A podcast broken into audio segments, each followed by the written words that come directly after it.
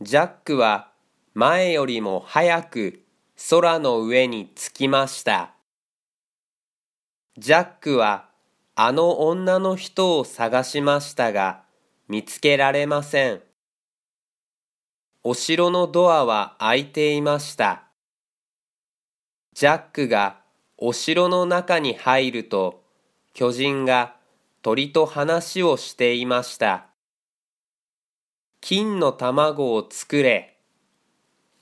巨人は言いました。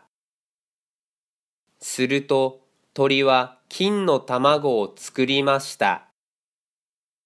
鳥は金の卵を作ることができたのです。巨人は鳥に金の卵を三つ作らせました。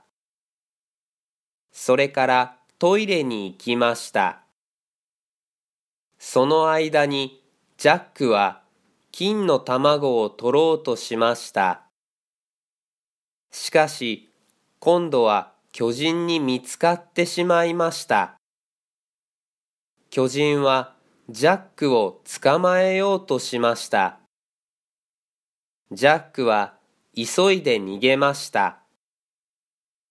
巨人も一生懸命走りました。